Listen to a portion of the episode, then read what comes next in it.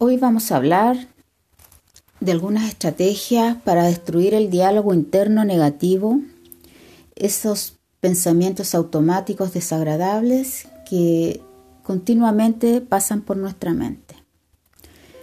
Nuestra forma de pensar afecta directamente en lo que sentimos y nuestros sentimientos repercuten en la forma que nos comportamos.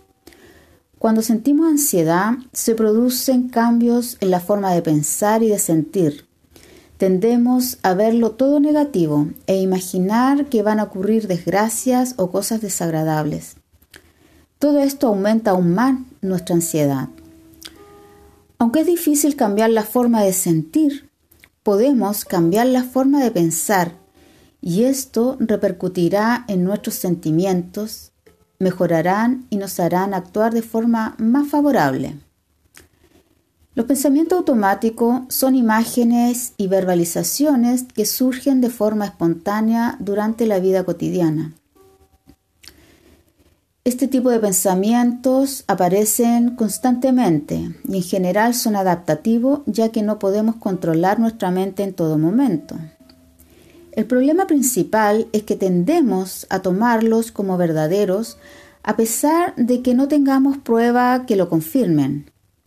Cuando son negativos nos van a provocar emociones desagradables y van a interferir en la consecución de nuestros objetivos. Es importante reconocer los pensamientos agobiantes en aquellas situaciones que te preocupan, por ejemplo, el todo, nada, siempre, nunca, nadie, para cambiarlos por otros más racionales, como algo, algunos, algunas veces, en este momento. Debes desmontar cada uno de los pensamientos irreales, negativos, cambiándolos por otros más realistas y tranquilizadores. Recuerda que la forma de pensar y sentir requiere tiempo y trabajo, lo más es identificarlo e ir uno a uno transformándolos. Hoy te vamos a mostrar algunas estrategias para destruir el diálogo interno negativo. ¿Ya? Primero que nada, se deben escribir los pensamientos negativos o intrusivos para poder observarlos y aterrizarlos. Aterrizar nuestra forma de pensar y cuestionar lo que nuestra mente nos está diciendo. Primera estrategia.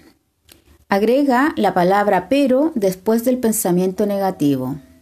Por ejemplo, eh, soy un fracaso en las relaciones de pareja. Si agregamos el pero, podríamos decir, soy un fracaso en las relaciones de pareja, pero me va muy bien con las amistades. Ahí vemos una diferencia, que no es todo, no eres todo todo el problema está en las relaciones de pareja, sino que también tienes otras cualidades y otras características u otros ámbitos en los cuales te desempeñas bastante bien. Segunda estrategia, escribir en tercera persona cuando estás en un discurso negativo. Sigamos con el ejemplo. Soy un fracaso en las relaciones de pareja. Cámbialo por él o ella, según sea, es un fracaso en las relaciones de pareja.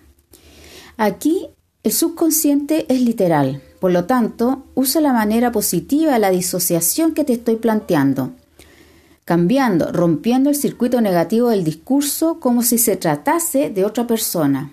Es diferente cuando te, te tratas a ti mismo como un fracaso a cuando indicas a otro como el fracaso.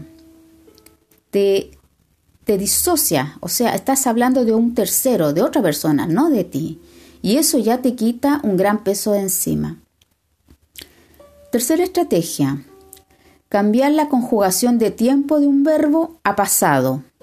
Por ejemplo, yo soy un fracaso en las relaciones de pareja. Lo cambiamos.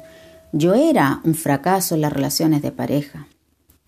Ese solo hecho de cambiar el tiempo presente a pasado, cuando lo escribes, es muy diferente, porque te habla de una persona que eras antes, y te da la posibilidad de hoy ser distinto, diferente y mejor. Cuarta estrategia. Cuestiona la situación. Hazte preguntas para desarmar la creencia. Cuando te hagas afirmaciones negativas, debes cuestionarlo diciendo algunas preguntas como ¿De dónde viene esta idea? ¿Quién dice eso? ¿Cuánta evidencia existe? ¿Alguna vez ha sido diferente? Cuestiona cada cosa, cada cosa que se te venga negativa a tu mente, escríbela y cuestiónala. A ver, por ejemplo, una frase típica de las personas ansiógenas. Esta vez sí me voy a morir de un infarto por esto de la ansiedad. Bueno, pregúntate, ¿las veces anteriores te has muerto? ¿Ha pasado algo más allá del susto? ¿Quién dice eso? ¿Cuánta evidencia hay de que las personas por sufrir un ataque de ansiedad se mueren? Busca evidencia, busca algo diferente. Hazte preguntas, no te quedes con esa creencia falsa. Quinta estrategia. Cambia el tono, el énfasis de lo que dices. Esta se trata de ridiculizar el discurso cambiando la voz de una manera chistosa o burlona. Se debe escribir y ejercitar cada una de ellas y luego escoger la que más te resuene y te sirvan según el caso. Por ejemplo, en la del tono y énfasis. Ridiculiza. Ay, sí, ahí está Pedrito diciendo que es un fracaso con tu pareja. Sé chistoso, sé ridículo, y te vas a dar cuenta que te va a causar más gracia que otra cosa, y vas a dejar de creer esas cosas que te dices. Para aplicar esas estrategias, se, harán todas las veces necesarias hasta que se integre a tu vida, a tu mente, este aprendizaje. Recuerda, es un reentrenamiento de tu mente. Para cambiar pensamientos negativos que han estado por años, tienes que insertar pensamientos positivos y para eso tienes que estrenarlos. Recuerda usar cualquiera de estas técnicas que te he mencionado, estas cinco, Úsalas todas y ve cuál es la que más te sirve para cada caso. Cada vez que tengas un pensamiento negativo, mientras más lo practiques, va a ser más fácil el aprendizaje y vas a ir reentrenando tu mente poco a poco. Es como cuando aprendes a andar en bicicleta. No aprendes a la primera vez que te subes, ¿cierto? Te caes varias veces, te vuelves a subir hasta que te haces un experto.